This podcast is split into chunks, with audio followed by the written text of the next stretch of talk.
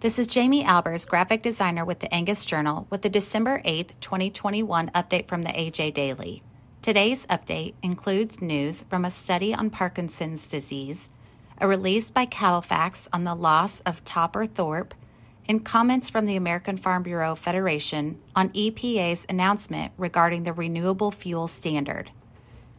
A new view on Parkinson's disease, adapted from a release by Olga Kuchment, Texas A&M AgriLife Communications.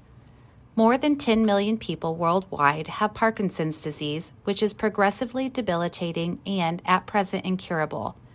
Now, Texas A&M AgriLife researchers have found a new way to study the disorder's progression on a molecular level.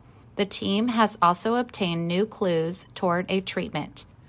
For continued work on the project, the National Institute of General Medical Sciences has given the Outstanding Investigator Award and $1.4 million in funding to Dmitry Kurouski, assistant professor at the Texas A&M College of Agriculture and Life Sciences Department of Biochemistry and Biophysics.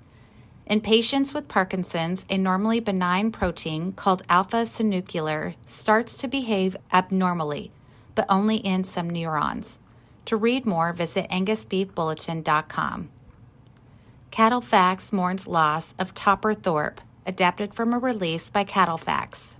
CattleFax is mourning the loss of Topper Thorpe, in Gila, New Mexico, who passed away on Wednesday, December 1st, 2021. Thorpe moved to Denver in 1968 to work for CattleFax as one of the first two employees of the startup company.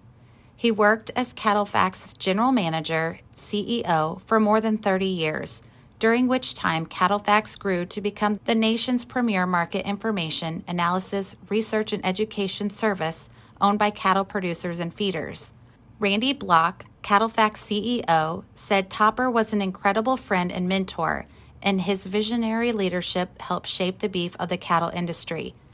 Thorpe helped pioneer a database of information designed to help CattleFax members make market based decisions for their operation by providing more accurate and timely industry wide forecasting tools than were available anywhere else. To read more, click on the link in this episode's description.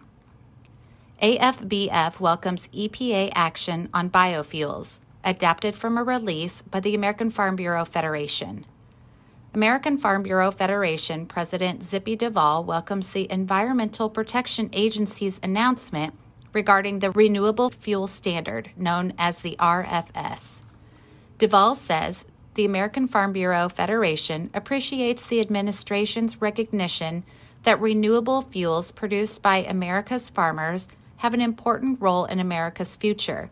President Biden promised his administration would honor the critical role the renewed fuel industry plays in supporting the rural economy and the leadership role American agriculture will play in our fight against climate change.